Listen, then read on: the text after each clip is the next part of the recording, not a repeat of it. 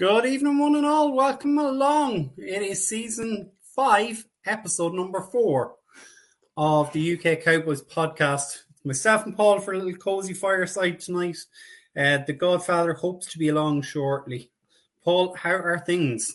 Yeah, not too bad. I'm happy that we got our win and uh, happy that we had no interceptions. We had basically our defense was on fire once again. Um, a lot of good things to be excited about. Yeah, and as always, the comments are, are coming straight in. So Labarski is giving us a big let's go. And DJ Dog with a sacks and turnovers equals seven points. Points given up equals 10. Hashtags doomsday defense. Yep. Yep. And, that's it. And Stevie Lad coming in with Cowboys own New York. that's a bit of an understatement. Absolutely, it is. And folks, don't forget to get your comments, get your thoughts, get your opinions into us here. We will pull them up as we go. If we don't pull your comment up immediately, it's because we have something planned later on to bring it and we'll try and bring it in then. But Paul, give us your initial thoughts on the game on um, Sunday.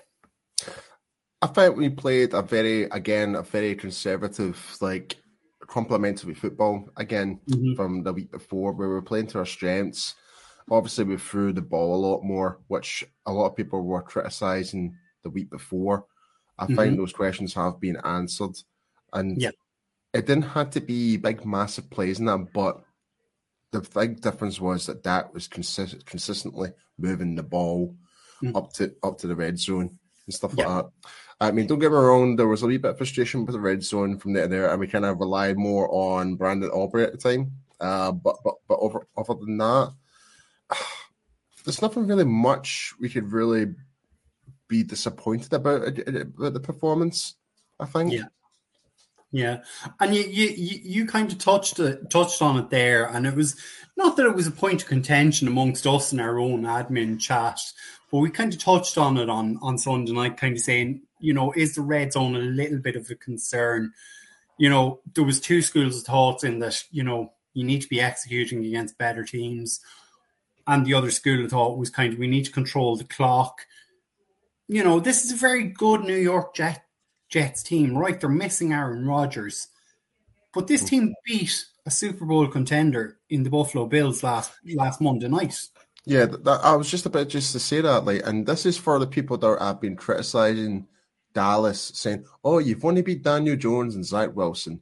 I'm like, well, one, the Giants were in the playoffs last year, this year, and and so were and and the Jets have a, a very very talented defense, mm. right?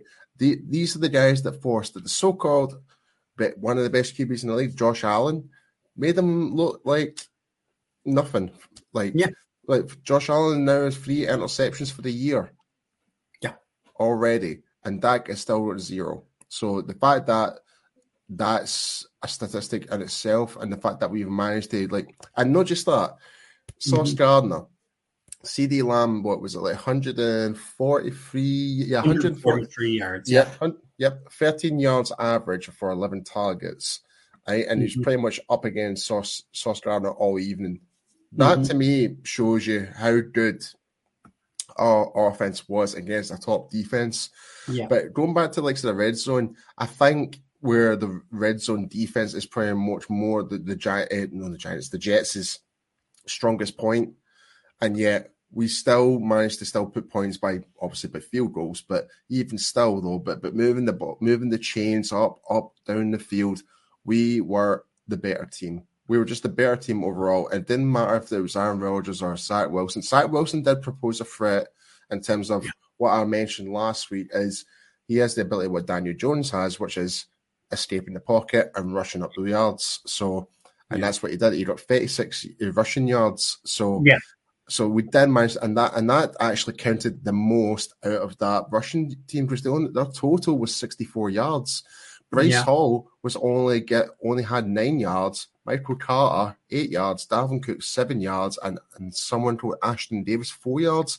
Zach Wilson accumulated mm. more than 50% of those total rushing yards. Yeah. And and and the, the thing about those Zach Wilson attempts, they were all pretty much at the end of the first half when the Cowboys were dropping off to ensure that nothing was going over the top after that Garrett Wilson touchdown. Yeah, no, not totally. Um, I mean, it would have been nice to get another shutout, but at the same time, we were going up against a much better team Yeah, than the week than the week before.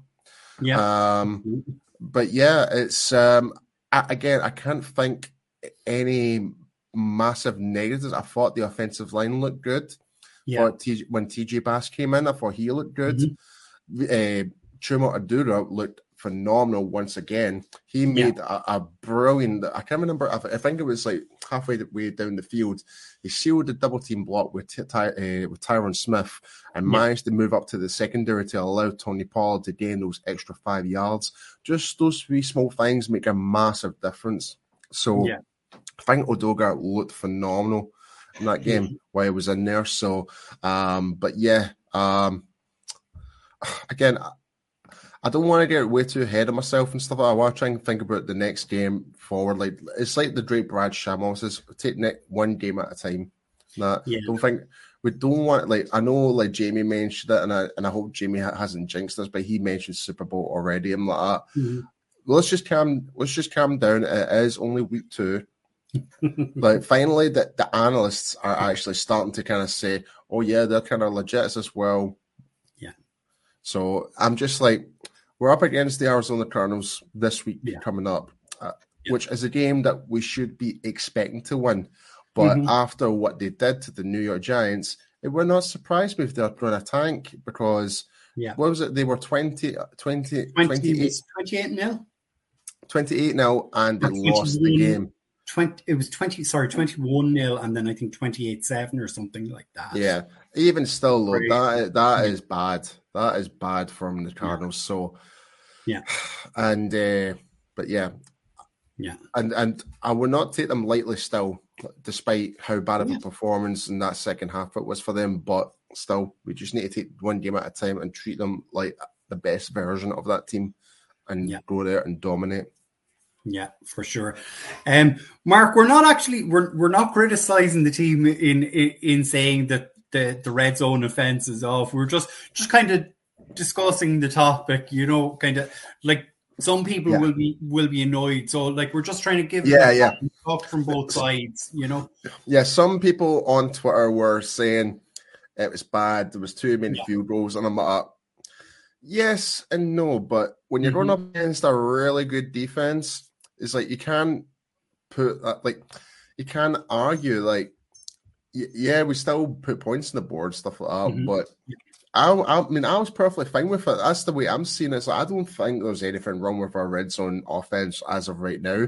I'd be Yeah. worried if it was against like say Arizona or something like that, or one of the worse teams down the line. Yeah, that might be concerning. But I think overall it's been a great performance. So I'm Yeah. not I'm not slating the team at all.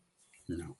Um, another point, and Labarski brings this up, and I thought uh, it it just reminded me when he said it. How about Biadasz running 30 yards down the field to be in place to recover the fumble? That shows coaching and the mindset and passion this team has across the board. Yeah, it's the culture now. The culture is just st- be the be the man, pretty much. Sh- just show your worth within this team. And Biadasz has been, he's getting better and better every year. Yeah, Like, like he had the like, obviously he had the the weird 2020 season. Mhm. Like obviously that was always going to be a pure mystery year with Biadasz coming out of college and that, and he's kind of thrown into the wolves Mhm. mixing in with Joe Looney and that. But since Yeah. then, since training under Duke Manyweather, he year after year after year, he's becoming a very valuable asset to the Dallas Cowboys. Yeah, oh, for sure. Um, Mark is just saying again, Coach McCarthy called a perfect offensive game with the Jets covered from the very beginning, and he saw no need to create situations. Exactly, and this is this is what I mean, like playing complementary football. There was no need for us to do anything mm-hmm. flashy. There was no need for us to go throw the ball fifty yards deep or anything like that. There was no need to do any. I'm going to use this as an example. If we still had Kellen Moore as our offensive coordinators, no doubt in my mind we would have screwed that game up. No doubt. Because the thing is with Kellen Moore, and, and now the Chargers fans are complaining about this, and we and we told them so, is that Kellen Moore likes to be a show off. He likes to yeah. throw in the trait plays just because he thinks he's the bee's knees. But that's not the case. And McCarthy's obviously said, I've had enough of this. I want to run the offense the way I see it, the way it's going to complement my players and how we're going to move the ball forward and put points on the board. And it's clearly shown that in the two games that we've played so far. Yeah. And I'm just going to bring in Kellen Moore's biggest fan right now. Jamie Smith, how are things? Well, so you made that comment. I would, all right, I'm going to log off now and just listen to listen to you chew Paul's ear off. I feel sorry for him. I wasn't getting my head chewed off there. No, I was, I was actually I was actually back in Mark's uh, Mark's comment there. Yeah. So, like I say, because Mark did make a really Mark Mark's making some great comments. Uh, so. Yeah. Absolutely, like I, I was tuning in last week and watching you guys doing the post game, and I was loving the comments that Mark was making. You know, it was oh, really oh, yeah. good, and that's yeah, Mark, what we yeah, see fans interacting. Yeah, definitely. Mar, you're bringing in some really great questions, so keep them firing coming, sir. And Labasti, DJ Doll, everybody that's in the comments.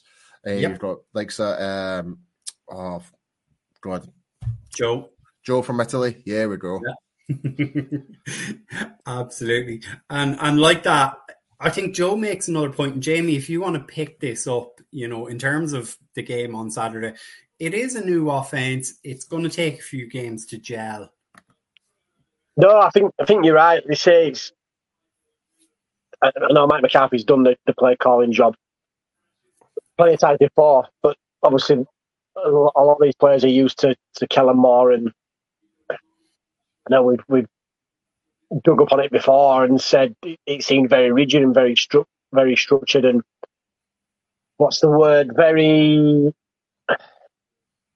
not not planned. That's not the right word kind of predictable. I, I, yeah, I say predictable. There you go. Cheers, Brian. But mm. I would, I would, funny enough, talking to Mike the other day um, about and, and we, we touched on it a little bit in the in the um, in the admin group during the game, and Paul touched on it just then, just while I was listening in in the, in the lobby. That um, it seems a bit more exciting. It seems very fluid. Does this offense at the minute? I know we're only two games in, but mm-hmm. it's definitely a sign of things to come. Like I say, it's like you, like even under Jason Garrett, like you, you could predict that on third and ten, it was going to probably run the ball to Zeke because Zeke was the main focal point of our offense. Whereas, it, it although we've got CeeDee Lamb um, and he's the outright number one wide receiver, like there's a lot of guys that can fill in as a number two, or like I said, we've got a decent tight end group. So it, it will, I feel, less predictable and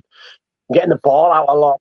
Um, and especially as well with the, with the running backs, like I said, know Pollard's our number one, and then there's Dowdle, although obviously there's been a lot of good things coming out of him in the off season, it's still relatively an unknown, and obviously Vaughn's a, a rookie, so it's there's a lot of options there to be explosive and, and catch teams out because they, they, they, don't really know what these guys can do.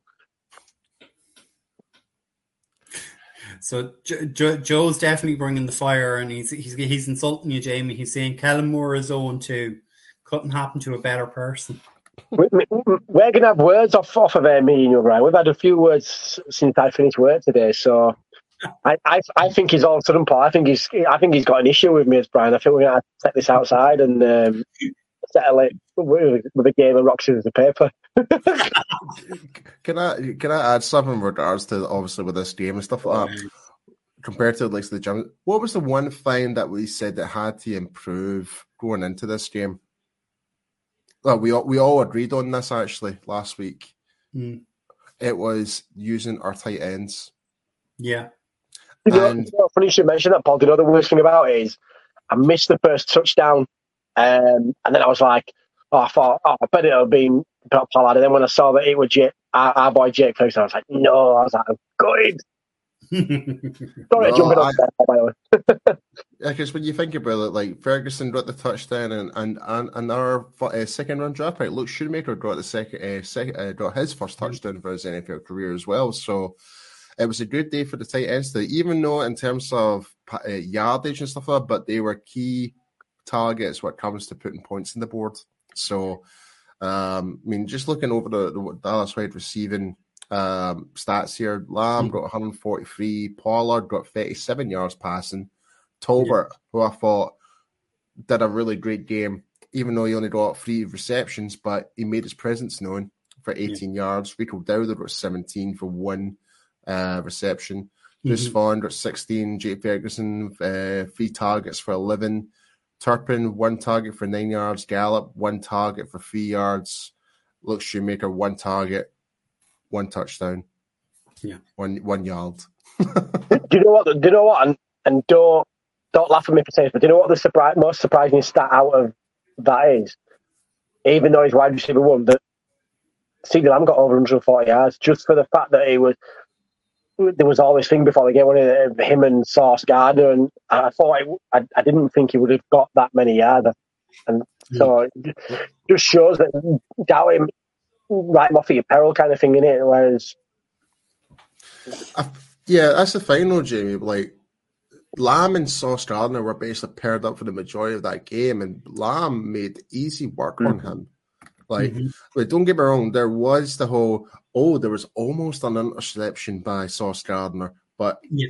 and and a lot of people went to jump on that and say, uh, especially Eagles fans out there, that was their main argument, pretty much saying, "Oh, but did you not see that almost for an interception?" The fact is, it wasn't an interception, so just shut up. Is that like their almost Super Bowls that they've won? Yeah, yeah, pretty much so. I, honestly, it's becoming. I've actually starting to really ignore any feedback from other teams now because um, all they seem to do is they talk more about us rather than their own team right now, and, and more particularly so as the Eagles fans. So screw them all. I think it, as well. I, am just going to touch on one kind of the, the tweet you put out the other night, Paul, about Dak stats. Now, if if any other if any other quarterback would have started the season the way Dak has. We, that's all we'd hear on all these NFL programs, and because he's obviously the Cowboys quarterback, it's like, well, we're not we're not going to talk about him. And I'm like, that, that's exactly it, Jamie. Like that's the thing, though. Like because Dak is the quarterback for the Dallas Cowboys, there's going to be a media scrutiny regardless. Tony Romo had it when he was playing throughout his whole career, saying uh, Romo is not that great. But since he retired, it's like, oh yeah, he's one of the best quarterbacks to never win it. I was mm. like, how, like, what's the word? Uh, not ironic. What's, what's the word? Basically, not two faced, but you know what I mean. It's like you say one thing, but you say the other. Double talk. What? Double talk. Yeah. So, and no doubt, if that was playing for any other team in the NFL, everyone be like, oh yeah, Dak is easily in the top three or top five, easily. Mm. Like I'm like, uh, it's like it's and you've got idiots out there like the, the Sean McCoy and uh, Bart Scott. Like, mm. do you know? And that's another funny thing. Did you see Bart Scott's um, take saying that the Jets are going to score over 200 yards or uh, rushing yards against Dallas? Well, someday looks like a bloody Eddie on national television. Let me tell you. so, if if we if we move things along, just uh, in terms of say the injury updates and the latest news, we had a few O line niggles. Uh, Chuma Edoga and Zack Martin kind of came out in the, the second half. I don't think there's anything seriously wrong with either of them. Um, Zack looked fine. He was walking around fine. I think Edoga was more precautionary than anything. Yeah. And again, like I mentioned, when TJ Bass came in, he did a stellar job as well, mm-hmm. filling in for Edoga. So, um, but I was potentially worried about Zack Martin, how he kind of went down and how mm-hmm. players kind of like trampled over him, type of thing. I was kind of concerned about that. So, um, but it seemed to be just, it's just basically just one of those impact yeah. hits on you when you are down in the ground, and it just seems to wear off as the game progressed. So I'm not particularly worried. So um, as long as he's there for next week and the season and the game after and the game after, I'm I'm happy. So yeah, Jamie, we heard non-stop during the commentary of the game, Micah Parsons, and what was it? The game changer. I'm. I think game wrecker is far more appropriate for the man. Mm, I, I, think we're I think we're running out of words to say of how good Micah Parsons is in it. Um, it's I seen a, I seen a stat the other day, um, which actually shocked me that last year he didn't get one first place vote for defensive MVP, which I was like, wow. But and again, we, we can say yeah, it's two games in, but my God, he's playing at MVP level already. Like I know there's the the Bosas of the world and and the Myles Garrett's of the world, but my God, is is he actually any better defensive player in the NFL than Micah Parsons? According to JJ Watt, his brother is, but I'm, I just want to know what the what Kool Aid he's drinking if that's the case. Yeah. but because other than the, the fumble recovery touchdown that TJ Watt did, which he didn't actually cause any disruption for, what else has TJ Watt done so far in those two games?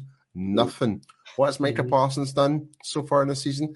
He's strip sacked. He's actually for, uh, went for uh, the end zone. He's got a front end, like he's sacked. He's tackles for loss. He's went from the outside. He's actually went inside against the guards, which was another thing that Bart Scott mentioned, saying it's like oh yeah, you will never see Micah Parsons moving the inside. Just get a guard on there and force him backwards. Well, that happened. And look what did just happen is that Micah Parsons breezed past him and got to Zach mm-hmm. Wilson and threw a boom like a throw him about like a sack of potatoes.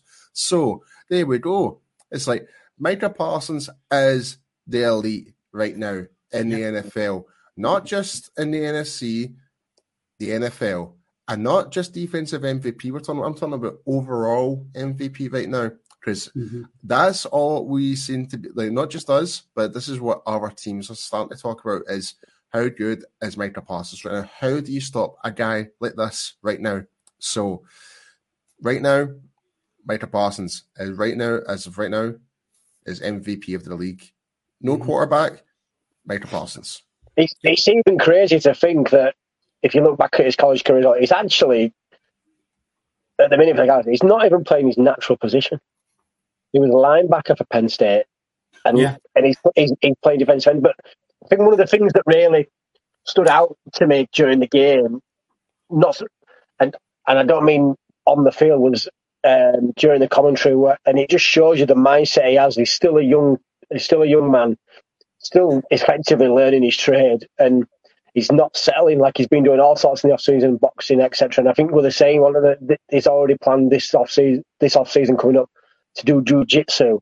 It's yeah. like he's doing everything to improve every part of his his game, but also his footwork, his movement, and it's like the, the sky's the limit. And my gosh, it, I, I, I honestly, I know we badge on about it. I seriously out of all the players, uh, I I can't wait to see him play when we go to Texas oh, no.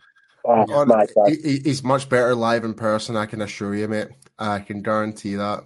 Yeah. Um, here's the thing, though. Like with this extra change down, like the boxing, which I think is a great idea, it makes you work mm-hmm. on how offensive lineman hand hand placements are going to be, how to yeah. avoid those hands. Like it's how to get and and here's the thing though, when you're seeing that transpire onto the field, it makes it look so effortlessly. Mm. Like it made it look so easy. Yeah. So I mean, I'm just looking at stats just now, like four solo tackles, two sacks, three tackles for loss, um, basically and four four QB hits. Um, and and, and, not just that as well, it's how he's open. And you mentioned it just earlier there, Jamie, is how, uh, it was even one of you guys that mentioned it, is how he's managed to expand the board for the mm-hmm. rest of the defense. Steph, like Markquese Bell, Vander Esch, also Odighizuwa, again, mm-hmm. proven mm-hmm. he is actually improved. And this is, I believe this is his third year now. Fourth. Fourth year. So this is year. so this is Osa's fourth year, so he's out there to get that bag as well.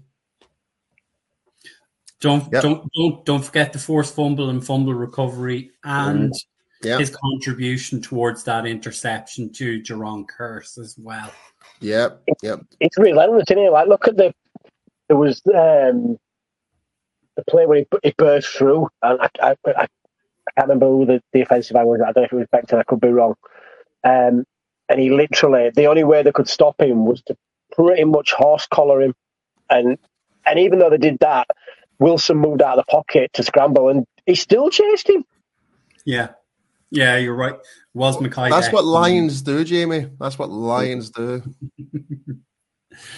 I, I, will say though, Brian, I do need to mention this though. When you mentioned in regards to the interception there, like mm. you helped force it, and that, if there's one person that helped force it, I know it was later on during the game, but yeah. one one person that forced an interception, uh, which was uh, intercepted by Trevon Diggs, was actually Neville Gallimore.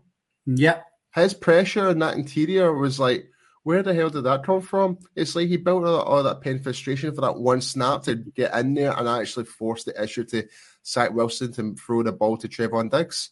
I was just yeah. like, this is what we've been looking for for this whole time from just that one snap. We just w- witnessed that. I'm uh, like, keep doing what you're doing, Neville, and yeah. it's just it's just going to really help this defense in the interior. Yeah. Um, Sorry, just another piece of news that I, I forgot to mention uh, earlier today. Um, Ronald Jones, his suspension finished, but I believe he was also cut. Yes, he was cut. Yes, uh, yeah. that, that has been reported, and yeah. uh, I, I, and I'm not sure how true this is. Um, I think Tony Romo is now being nominated to, for the Hall of Fame now. Yeah, yeah. There's about is about six or seven Cowboys in there that's in there. Um, I know Nate Newton's one of the names that's on there as well. Oh, Nate has to be one of them. Ooh. Nate has to be one of them. Very good. Very good. Um, I'm just, uh, Paul, I'm going to call this one up here for you. Just Lebarski has brought it up. How about that first play on defense? Genius level coaching staff.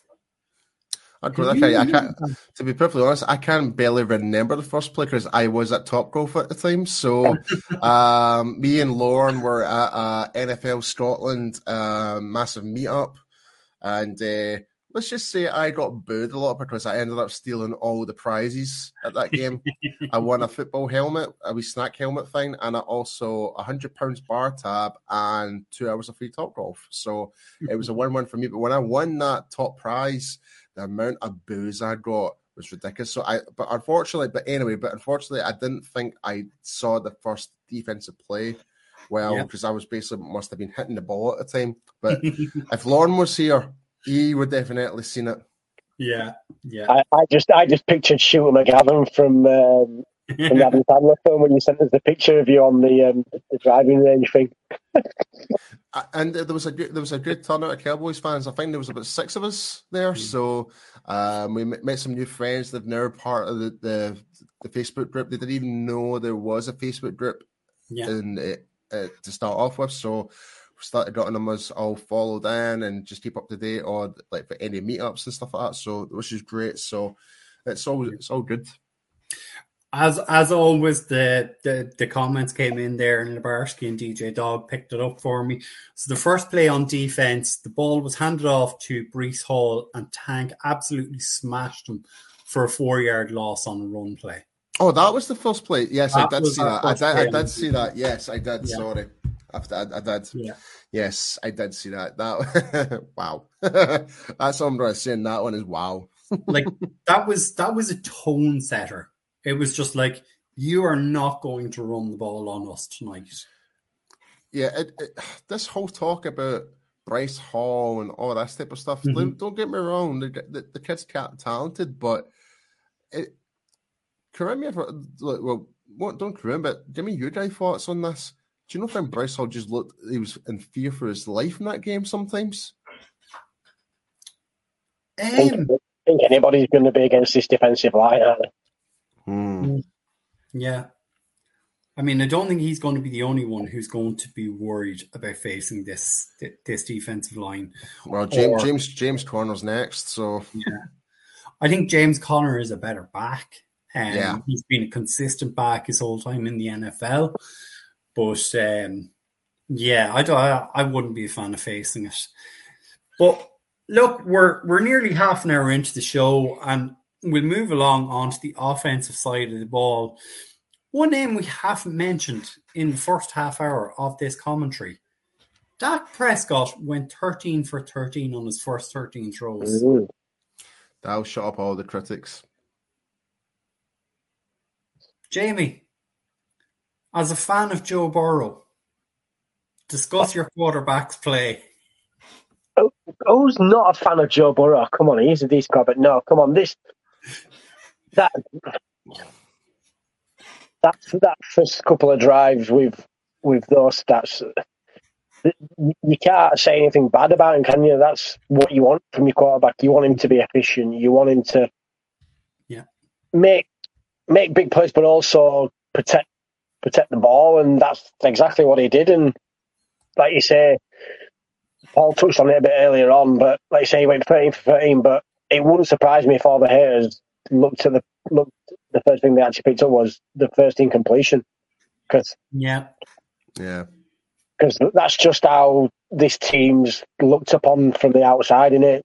It's mm-hmm. let's find everything everything negative, and it's that same old thing of we um, they talk about us because they want to be us. But yeah, I, that was that that really impressed me.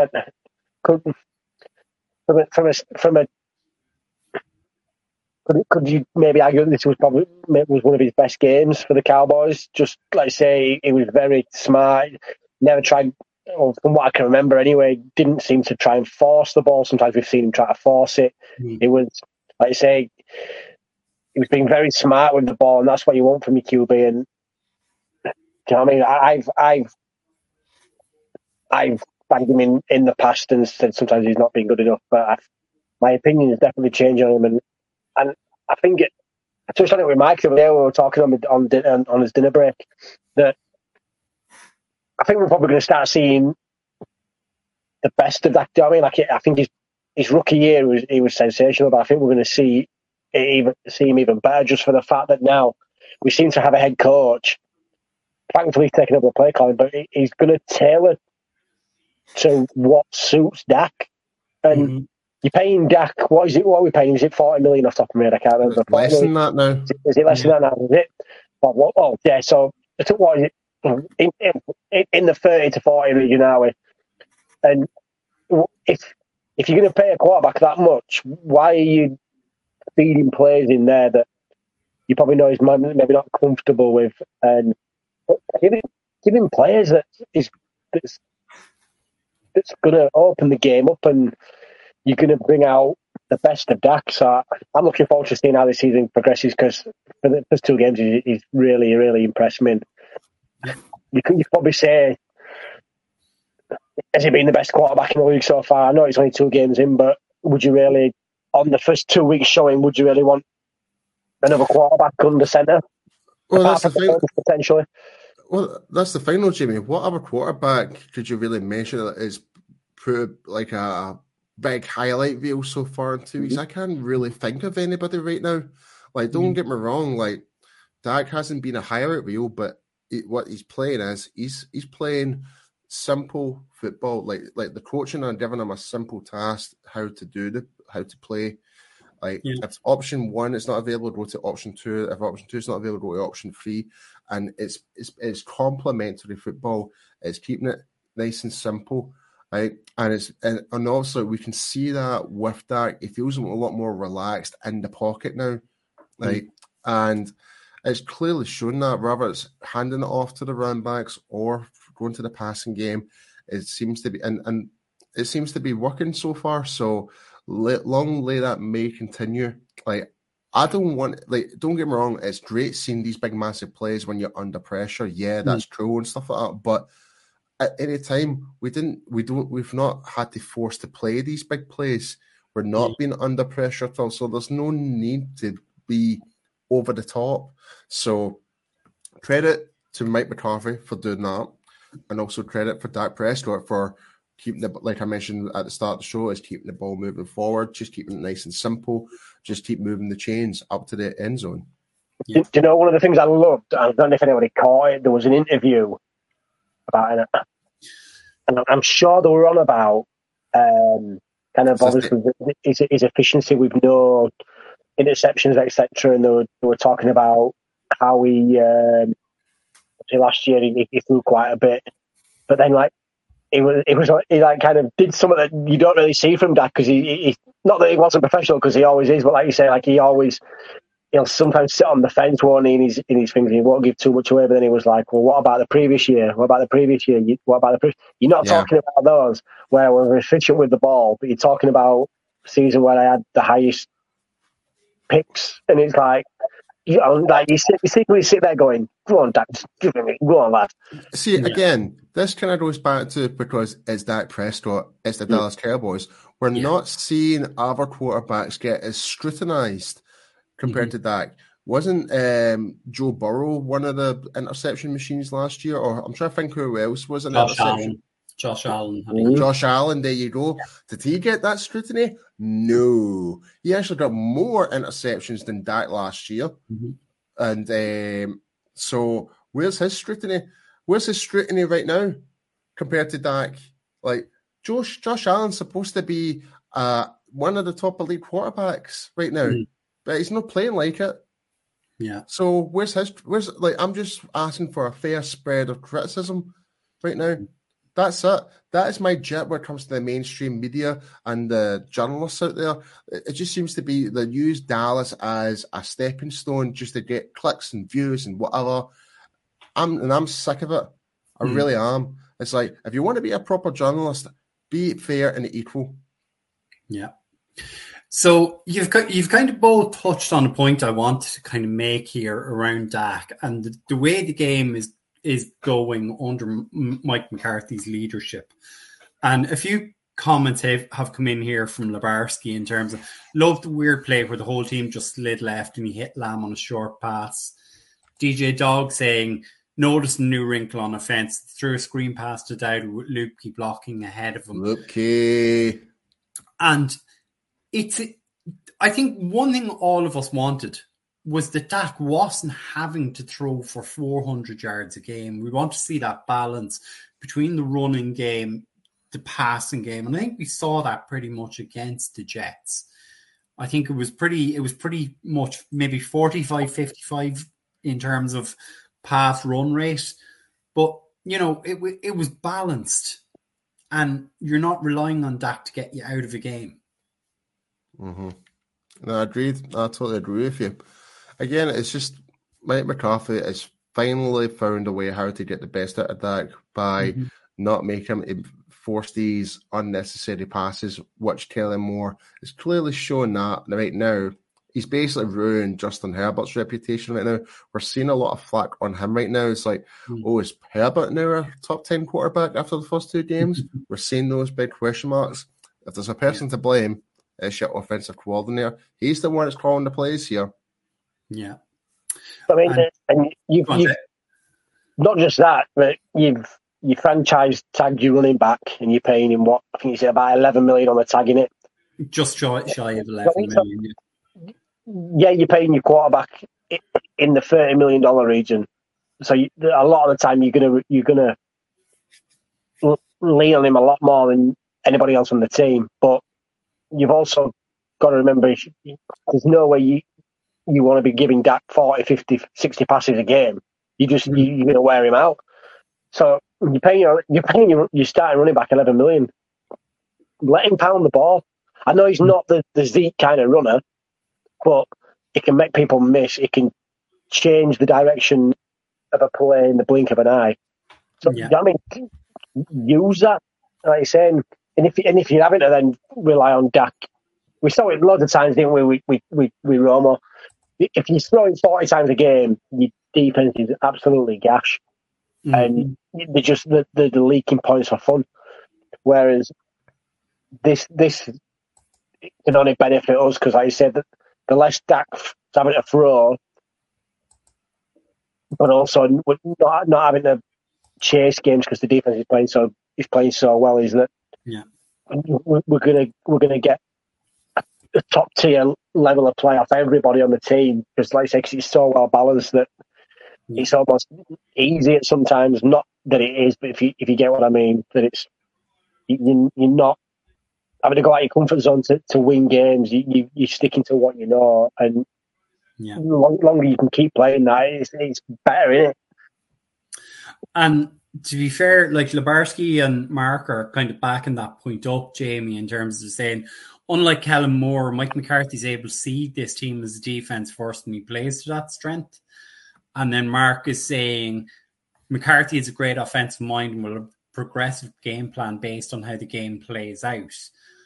I mean, I'd, I'd, I'd have a slightly different take from Lubarski on it's a defense first. I think our offense and defense play complementary football. I think there's uh, no. Oh no, I, th- I think what he's meaning is like the Jets defense. Like he's reading them, like he's reading. I, I, and correct us if yeah. we're wrong. Um, yeah, uh, absolutely.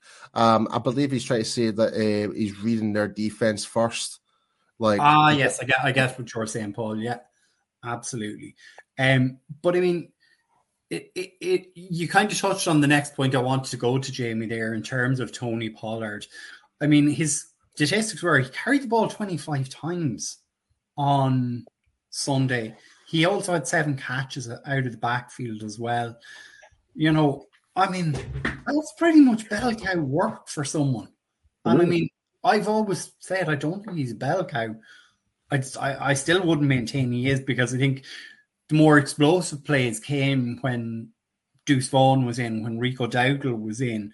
But is that any different to last season where Elliott where Zeke was the was the pounder and Pollard was making all the highlight reel of plays? It kind of feels like the exact same scenario from last year, if I'm being honest. Mm-hmm. Um, I mean, don't get me wrong, I still do miss Zeke, like for the yeah. contribution he's did to that, but obviously the coaches see differently, and it's clearly shown that like Pollard has been playing like an RB one right now. So, yeah. um, and the other running backs we do have in place, when Dowdle and Vaughn, have been very complimentary. Like, yeah. and they're and they're giving Dak more options as well. So, yeah. um, but yeah, yeah. And Jamie, I'm just going to throw this one to you from DJ Dog. He says there's no reason to force the pass downfield in once the score was 26 10 and McCarthy didn't need to do it. Complimentary. I mean, I think that sums it up. Yeah. I think, yeah, perfectly. And I know we kind of touched on it a little a little bit in, in the admin group where we are all chatting throughout the game. Um, mm-hmm. In terms of the red zone efficiency, now, if that if that was a game where the Cowboys were, were losing, mm-hmm. it's like I think what I think what was it the first I think we did the first five red zone trips, two touchdowns, three field goals. Yeah. Now if that's now if that's a playoff game, you're looking at it and going, that needs to be better. That needs to be either the other way around the three for two, or it needs to be four to one for touchdowns. But yeah, it's the start of the season. The game was the game was essentially over. Even you know I mean, but it's yeah. Don't risk anybody take take the points because the Jets were never going to get back into the game. No disrespect to them, but they just they just yeah. weren't. It was just it was just more of a, a matter of when the Cowboys were going to take the game by the scruff of the neck and go and blow it out essentially. Um, but it's not going to be like that every week. But it, it's it's definitely it's nice to see it. Um, I think the only thing I would have liked to have seen was probably taking the starters out just because the game was over. But mm-hmm. I also see the point of keeping them in because they, they, essentially didn't play any preseason games. Yeah. Um, so the game time is good. But you just when you get to them kind of games, don't you, just think, right, it's over. Just the last thing we need is an injury. Like I say, then you, we get the scare with, with Zack Martin towards the end of the game, and it's like, no, no, no, please don't do it to us. And kind of as we touched on again, it's it's a new system. they're showing a different wrinkle. You don't want to open up the whole playbook in the first two weeks of the season. But Paul, I'm going to come back to this comment because I could see your reaction to it in terms of Tony Pollard. mm said, I love Pollard's game. That's a Texas Coast back right there. The catches weren't huge burners, but they were effective. And yeah. he sums it up perfectly here. This was a game of death by a that thousand. that bit there is death by a thousand cuts is what really sunk in. I was like, ooh, yeah. I was like, yeah, that, yeah, that it, it was like a slow dissection of breaking a team down, and that again, it goes back to the word we've been using is what the uh, the comments have been using is complementary football. Yeah. Can I just add one thing? Just and it, it, it was one of the highlights of the night for me.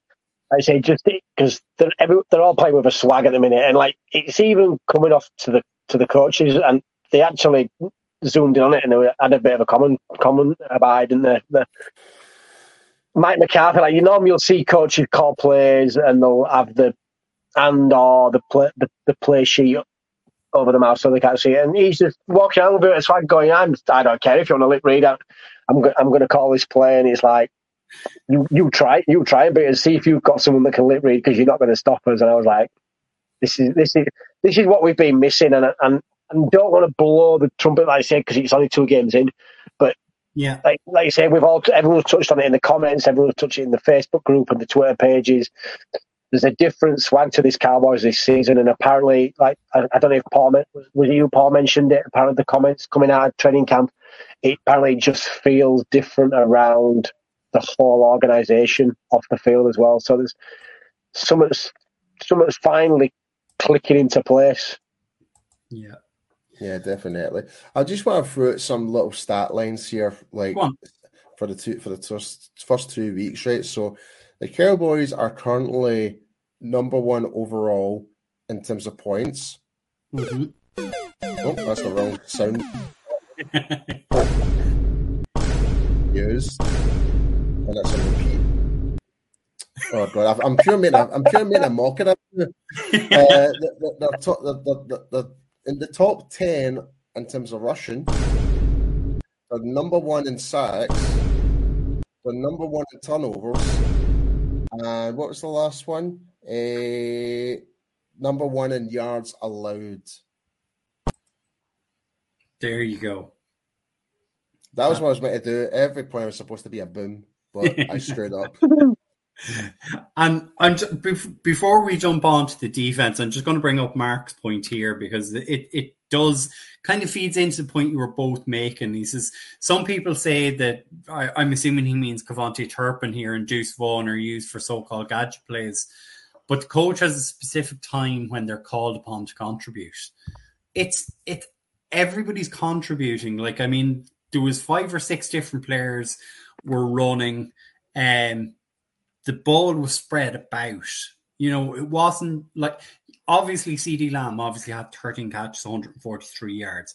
But apart from that, I don't think anyone had more than 20 yards, but it was just distributed out. Everyone was getting touches.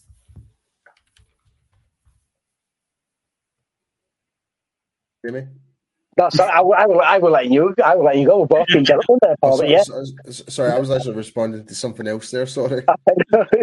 um, but no, yeah, it's that's what that's what you want like you say, you pay him. Well, CeeDee Lamb's clearly the, the, number one. He's going to get a lot more majority of the touches. Yeah. Which it, it, it's like that for any team. But then it's what can the guys underneath him do when the when their numbers called, and at the minute that we're getting it, like I say, the, all of the tight ends were involved. Everybody down the depth chart for um, the wide receivers were involved. All three running backs were involved that's what you want. Like I say, you're taking a lot. You're taking a lot of the pressure off every single player to be the main focal point.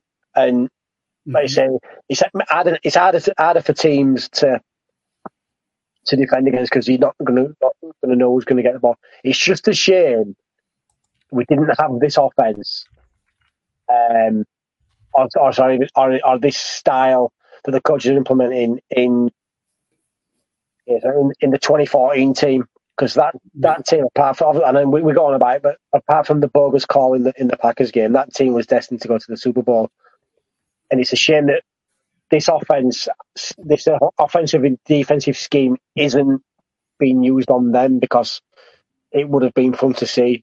And, and but we're gonna get we're gonna get the fruits of it now.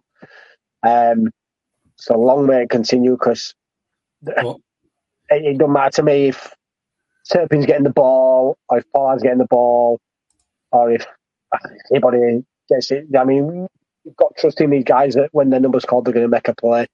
Yeah. But who was the coach who put us out of both of those years, Jamie? Can, can we, can we mute this geezer up in the top corner because he's this it, this corner should have said pointed wrong way. It's it's the guy that's in the building. It's you know it's Mike McCarthy who's who's now our head coach. Um, Joe just came in with great comments, and I want to get both of your opinions on this. Um, Michael Gallup, is there a concern? No. Or do you feel he'll get his touches in the next couple of games? I think it's just based on the scenario, based on who you mm-hmm. played up against, based yeah. on your head to head, who's Gallup up against, who's Lamb up against. Yeah. If it's working for one person, why divert away from it just to help complement someone else to give them those extra start yards? Yeah. Again, he is a wide receiver number two. Don't forget that. Yeah. Like, he's not supposed to get as many targets as Lamb. So mm-hmm. I think I'm not particularly worried. I think the touchdowns or whatever on that, they're all going to come as the season unfolds. Just remember as well, he is this is his full season coming back from the end. Like even though he featured last year, but he was never 100%. He got rushed back from injury way too soon just to play football because we were really down when it comes to our wide receiver course. So yeah. for him to have the off season get himself back up to it. He looked great in camp, etc. In fact, all of our wide receivers look good in uh, training camp. So I am not worried one single bit at all. Jamie, give us your thoughts there. Yeah, I'm, I'm the same as Paul, and Paul touched on the exact reason why why I'm not worried. Like I say, it's his first season where he's, he's fully fit, and like you said, I, I wonder if the coaching staff are taking him into account last season. Obviously, the, the fact that he had he had to be rushed back, we had no choice really. Um, and it's like now he's back to full to full health. Let's lower his workload a little bit, just to just to compensate for how much they had to put on him too early last season. Yeah. And is I suppose look, we, we, we kind of touched on it when we were talking about Dak obviously Dak's not having to throw the ball down the field as much. And I mean, that really is Michael Gallup's game, is kind of stretch the defense that little bit down the boundaries. Um, so maybe because you're not having to play that game, you're not having to chase that game, you're not having to have Michael Gallup make those types of plays. Hmm. But look, we're, we're we're 55 minutes and we haven't really got on to the fun topic yet. So let's flip it over to the defensive side of the ball. And Aubrey we trust, and Aubrey we trust. I'll, I'll, I'll pull that one up. So uh, wants to know is Brandon Aubrey in the Ring of Honor yet? well, I would say if things were premature, then I would say that was premature. But for now, Aubrey's he's taking all the boxes right now. Like he's he's been very he's been very accurate. Like besides the one yeah. from the Giants game where he was unexpectedly jumping on because it was literally hmm. a special teams um, effort that caused the field goal, uh, yeah. um, uh, the extra point. sorry, so not enough time to warm up. So you could put all that aside, but anything besides that onwards, he's been spot on. Jamie, what did you make of the 55 yard field goal? What you want? It's what you want from your kickers, isn't it? Like, it, it, they, should be pretty up, and there should be there should be say there should be automatic from from um, the point point after attempt. Mm. Um, and I, I can't remember which um, analyst from Cowboys.com. I think last season, it could be it, I could be wrong when I say Nicky Spagnuolo, but they should also be automatic from 35.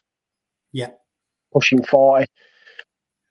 Yeah, like I said, he, he, had, he, had, he had the missed PAT last week, but like I say, conditions, his first his first attempt in the NFL, can let him off for that, but he's he's been he's been on point ever, ever since. Mm. hopefully, we've hopefully we've um, we've come to the the end of the horror kicker shows that we've had since we since we um, we we let Dan Bailey go because we've we've really struggled since then. Yeah. So hopefully, Touchwood is looking good. Long may it continue. So, Paul, top defense. Top defense. What do you want me to talk yeah. about? You you have the floor, sir. Well, for the first two weeks, um, we're number one in turnovers. We're number one in sacks. We're number one in yards against.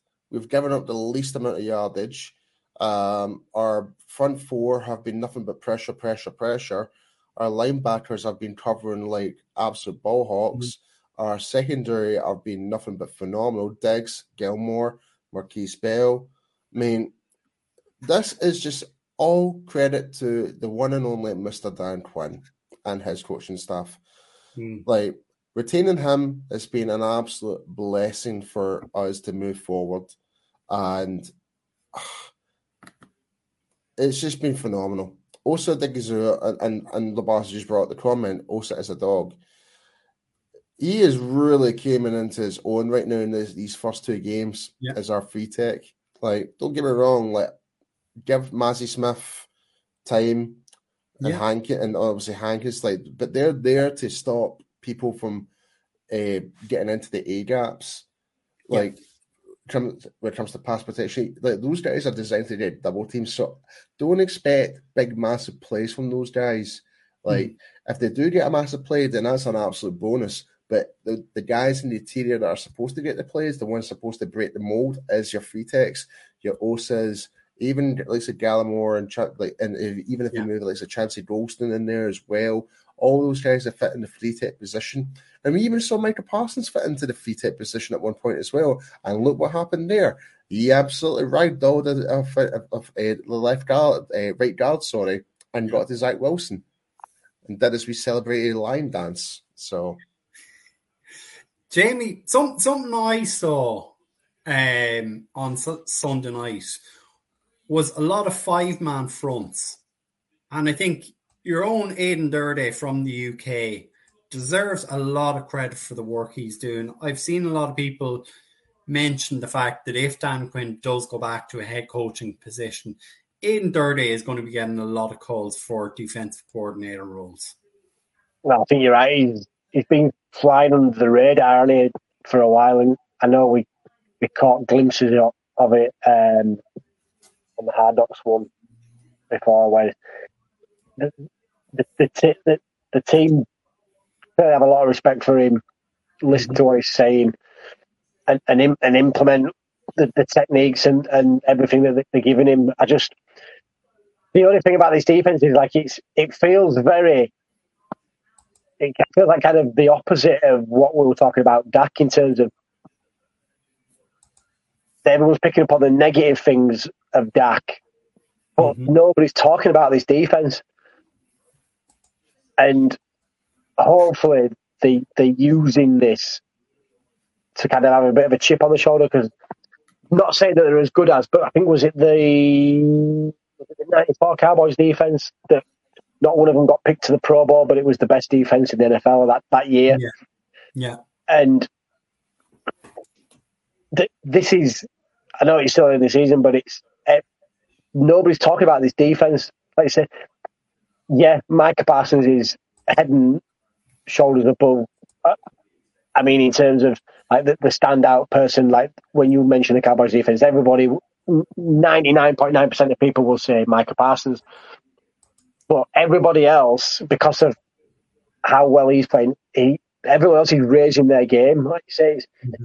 you see them all now, and it's it's not like everyone wants to get involved, and you see you see players getting upset if they don't make make a tackle or if they miss a tackle. It's because mm-hmm. because they're they're clearly having a lot of fun and it's like and it's there's just this there's clearly this vibe and this buzz around around this defense. We've been I know I've been banging on the drum but for from for from free stuff, from however you want to name it, to be so dominant. Mm and we, we, we finally got it. And, and this front seven, I'd put our front seven up against anybody's front seven in the, in the NFL at the minute. Yeah.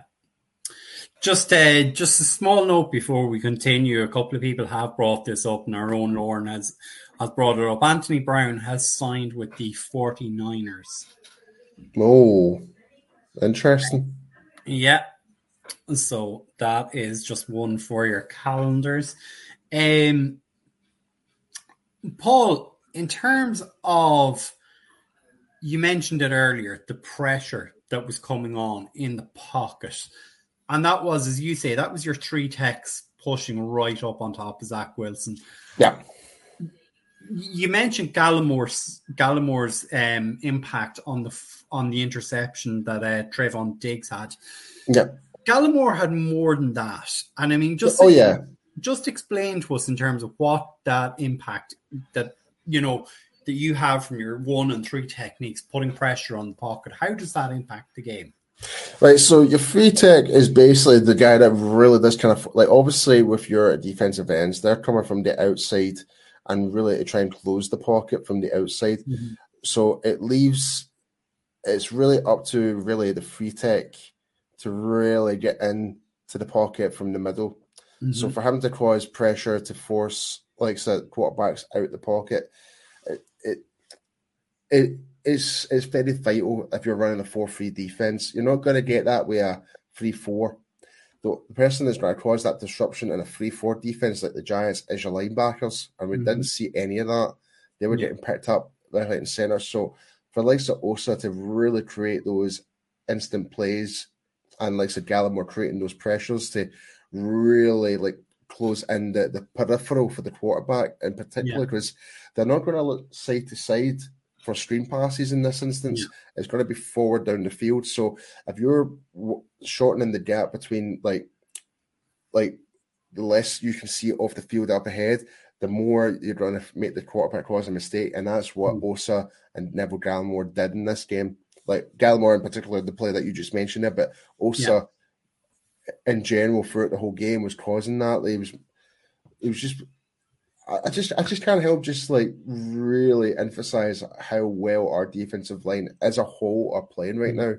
So, and and I don't want to get way too excited about it because yeah. obviously I want to try and keep a level head about it. Yeah. But yeah, I, am I'm, I'm, from what I'm seeing so far, we're we're doing what everyone's supposed to be doing. It's what what Bill Belichick always says is do your job and that's yeah. exactly what they're doing. And Jamie, again, something else I noticed consistently throughout the game was not only with the Cowboys shedding blocks, but they were getting the hands up, they were getting the hands in around Zach Wilson, so that he never had time to to, to make a pass. The the hungry, that's what it is. Like you say, this it all stems from the from the coaching staff. Like you say, this this coaching staff, it, it, they've got a lot of consistency in terms of there's been no no real turnover of the staff. They, they get another year under the same mm-hmm. system. There's just obviously there's.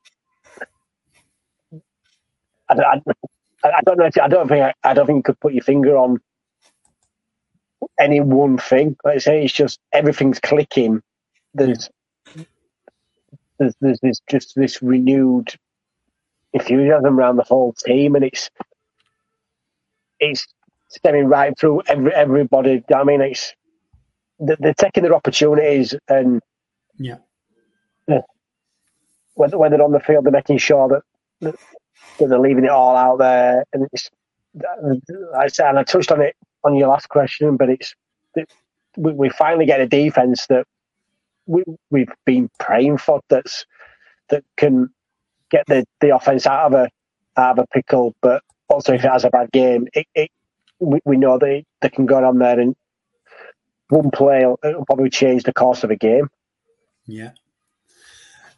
Just something Lebarski has touched on here, and look, like I'm not trying to get too far ahead, obviously, with you know the pre-game show coming up, but when Donovan Wilson comes back, we'll have four sa- we could have four safeties on the time on uh, on the field at times. Dan Quinn is a wizard. I mean, Dan Quinn's defensive system allows his his his safeties to drop into the box and play as linebackers at times. So I think I think we saw it over the weekend. There were times where there was only one linebacker on the field, and they were playing that sort of stacked defense of five, three, and three. You know, yeah. do you think we'll see more of that over the course of the season?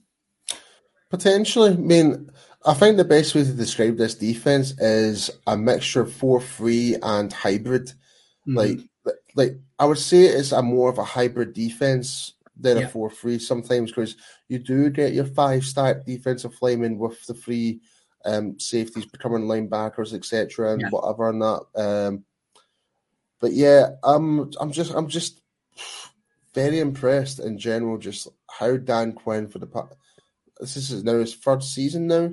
Third season, yeah, yeah, and we just seem to be getting better and better under Dan Quinn, and yeah. it, it, and there's a reason why we gave him that money to stay, and mm. he wanted and he wanted to stay. He feels as though he's got unvision and he wants to win us a Super Bowl. End of the day, mate. Dan Quinn could put Neville Gallimore at safety and he would make it work. That's that's how much of a wizard he is. He just literally, he, he I, I, know I, I know I'm exaggerating, but but you, but you, you get what I'm, i mean. Like you say, yeah. he's just that good that it could make something that's not the norm the norm in this defense, and it wouldn't it wouldn't look out of place. Basically, what you're trying to say, James, is you can put a piece of poo into it and turn it into gold. Yeah, but probably not as defined as that. Like, yeah, I'm not saying yeah, like you said, I'm not saying the crap. You get what you get what I mean, don't you? Like yeah. he, could, he, could, he could put us free at linebacker and make it work. You know what I mean? It's it's just that's how good he he and his coaching staff are. Uh, well, I'm going to be realistic. There's no way I can keep up with those boys. No chance. No man, way. come on. You know, if you pull that star on your arm, man, you'd be, oh, you'd be. Dude, like I'm one. I'm basically one pancake away from being disabled on a wheelchair. Put it that way. I'm I'm one pancake away from being full. oh, it's it, it's get it's getting to that time of the night where we're knocking out the cliches and dad jokes. Oh, oh and, J- and Jamie's disappeared. The, the Yorkshire internet I, has backed it I, in. Yeah, the Leeds internet connection has struck again. Uh, oh, Joe Joe was saying Cal or Dan Quinn couldn't make Kelvin Joseph work. Yeah, that's that's a fair point. That's a very yeah. fair point. Um, do we really know if Kelvin Joseph was really a player that Dan Quinn actually wanted, or was that more of a mm. best player available type of thing from mm. Like Will McClay? Like, don't and, and that's the final. Like Will McClay and that they hardly miss, but I find they didn't anticipate that Kelvin Joseph would have fell down as bad as he went as he came to the Cowboys. Like there was a lot of promise about yeah. Kelvin Joseph, and we were kind of excited about it when we did draft him. Like there was there was parts of his game that we did like about, but yeah. He just never exceeded those expectations. And because he was a second round draft pick, he just didn't. And yeah, and, and I don't think with him being like a pure corner, pretty mm. much. Yeah. And how Dan Quinn's system works with having that with Diggs and Gilmore, etc., etc., and how we use our safeties and that uh, to become like like I didn't think there was actually going to be a spot for him in even rotation that way, and I don't think he actually adjusted. I think he was just purely wanting to play as a corner. Really, yeah. he was was not adapting well to sudden like dropping down to maybe like linebacker or anything like that, or switch over to a safety role or whatever. And I don't think he had that flexibility about him, and that's one thing that unfortunately not all draft picks do. Yeah, work out. And again, it kind of goes back to my old saying: the draft pick is a lottery. hundred percent. You know that, and just it, and not just not just kind of draft picks. Like I say, it's just and we, we can go back a few years ago, and I mean, it, it was cracking in Kansas City and and an all round top guy. But when when we brought Brandon Carr and give him all that money, it just it just Dallas just wasn't the wasn't the right fit. Like we, we saw flashes of him, and it just like you say, just every now and again, players sadly slip through the cracks and mm. don't fit. Like I said, and, and and when you talk about draft picks, probably the one that's closest to him lately is obviously that he's Mo Claiborne. He just he came out of college with all this hype, and he just didn't. Fit, he just didn't fit well in Dallas. It's just one of them yeah. things, isn't it? You're always going to get the odd one, but I think if you looked over over Dan Quinn's coaching history, you, you've probably got a lot more hits than misses. Yeah, just uh, bringing up Labarski's comment here, coming from someone who wasn't a fan of the pick Man, I wish we, so bad we were seeing Overshown in this defense. Hell yeah. There we go. But gentlemen, look, it's nearly an hour and fifteen minutes, so I, I I'm sure we need to start wrapping up. Is there anything else from Sunday's game you would like to discuss? I think we're all good, actually. Yeah. Jamie, I'll throw it to you. I, don't think there's anything else to touch on in the game. It, it, the Cowboys got a, a, you could call it essentially a blowout win, two and zero. Oh. Cowboys on Cowboys run New York. Absolutely. Um, well, we can always go for the trifecta later on in the season. Yes. Yeah. Yes, we can. But as we say, let's get out of here. Paul, I'm going to get you to bring up the old uh, Cowboys experience and give Barry and the team a shout out. Yes, so guys, if you're planning going to a Dallas Cowboys game this year, be sure to go and check out cowboysexperience.com for game tickets, stadium tours, meet and greets, and much, much more. Also, if you do you decide to go with Cowboys Experience, be sure to use our promo code UK Cowboys. Because, guys, what do we get? Free stuff. Yes, chocolate pudding. Chocolate pudding. Chocolate pudding. That's Chocolate what we hear. Jamie, talk about the biggest event of the year. So we are uh, we're pretty much two months away. The UK Cowboys 2023 group trip to see the Cowboys take on one of those crappy Washington. teams from the NFC East on Thanksgiving.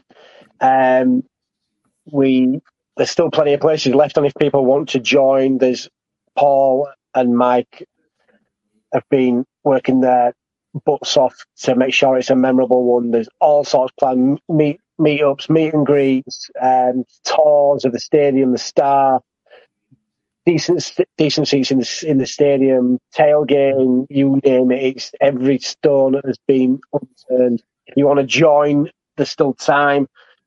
Hit us up on the socials or hit up our sponsors, um, Cowboys Experience for more info. And what about the fact people might get to have a beer with us? That's always a, that's always a bonus. Yeah, yeah, but that, that's just a given anywhere, isn't it? So it's like we, we, yeah. we could be stood at a bus stop and we'd have a drink with any other Cowboys fan. Yeah, guys, just look in the private chat there for a minute, and I'll give the final shout out. Um, if I can find us, no, I can't. But uh, yeah, but obviously, look, folks, make sure and check out our fellow content creators. Um, make sure and check out Cowboys Media. Make sure and check out the likes of Paul and Mike, who are contributing over on blogging the boys as well. Um, everyone is putting out plenty of content. You will not be disappointed in anything you see there.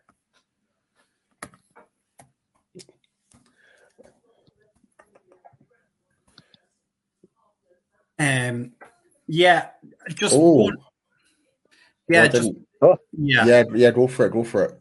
Yeah, obviously, look, so we have gotten through most of this uh, broadcast, but of course, we would like to pass on our condolences as a group um, to our good friends over at the, the UK Patriots. Um, there was a very unfortunate incident which happened at their game on Sunday night. Um, it's it's hard to comment on it, and it's hard to comment on what has been shown on social media around that incident. But you know, guys, if you if you is there anything you'd like to say on that? See, uh, yeah, it's just our condolences to the fan and its and the fan's family and friends. Mm-hmm. Really, it's yeah, it's just yeah, it's a shame. Yeah, until you until you mentioned it in the in the chat bit there, I, I didn't even know what what had happened. But it's yeah, it's sad. Like I said, thoughts and prayers with with, with the fan base and, and the, the the fan and the fans, family and friends. It's, it's awful. Yeah. Well, look on on a on a brighter note. Thursday night here at nine o'clock in the UK and Ireland. Paul, Mike, and the team will be back to preview the Cardinals game. Um, anything else we're missing out on, gents, or can we wrap it up? I think we're all good, man. All right. It is a good night from me. I'll pass it off to these fine gentlemen. As always, Dallas forever, Philly forever. Uh, thanks for tuning in. Stay safe. Make sure you tune in with Mike and Paul and the guys Thursday. Bring on Sunday. Go Cowboys. Let's go. Good night.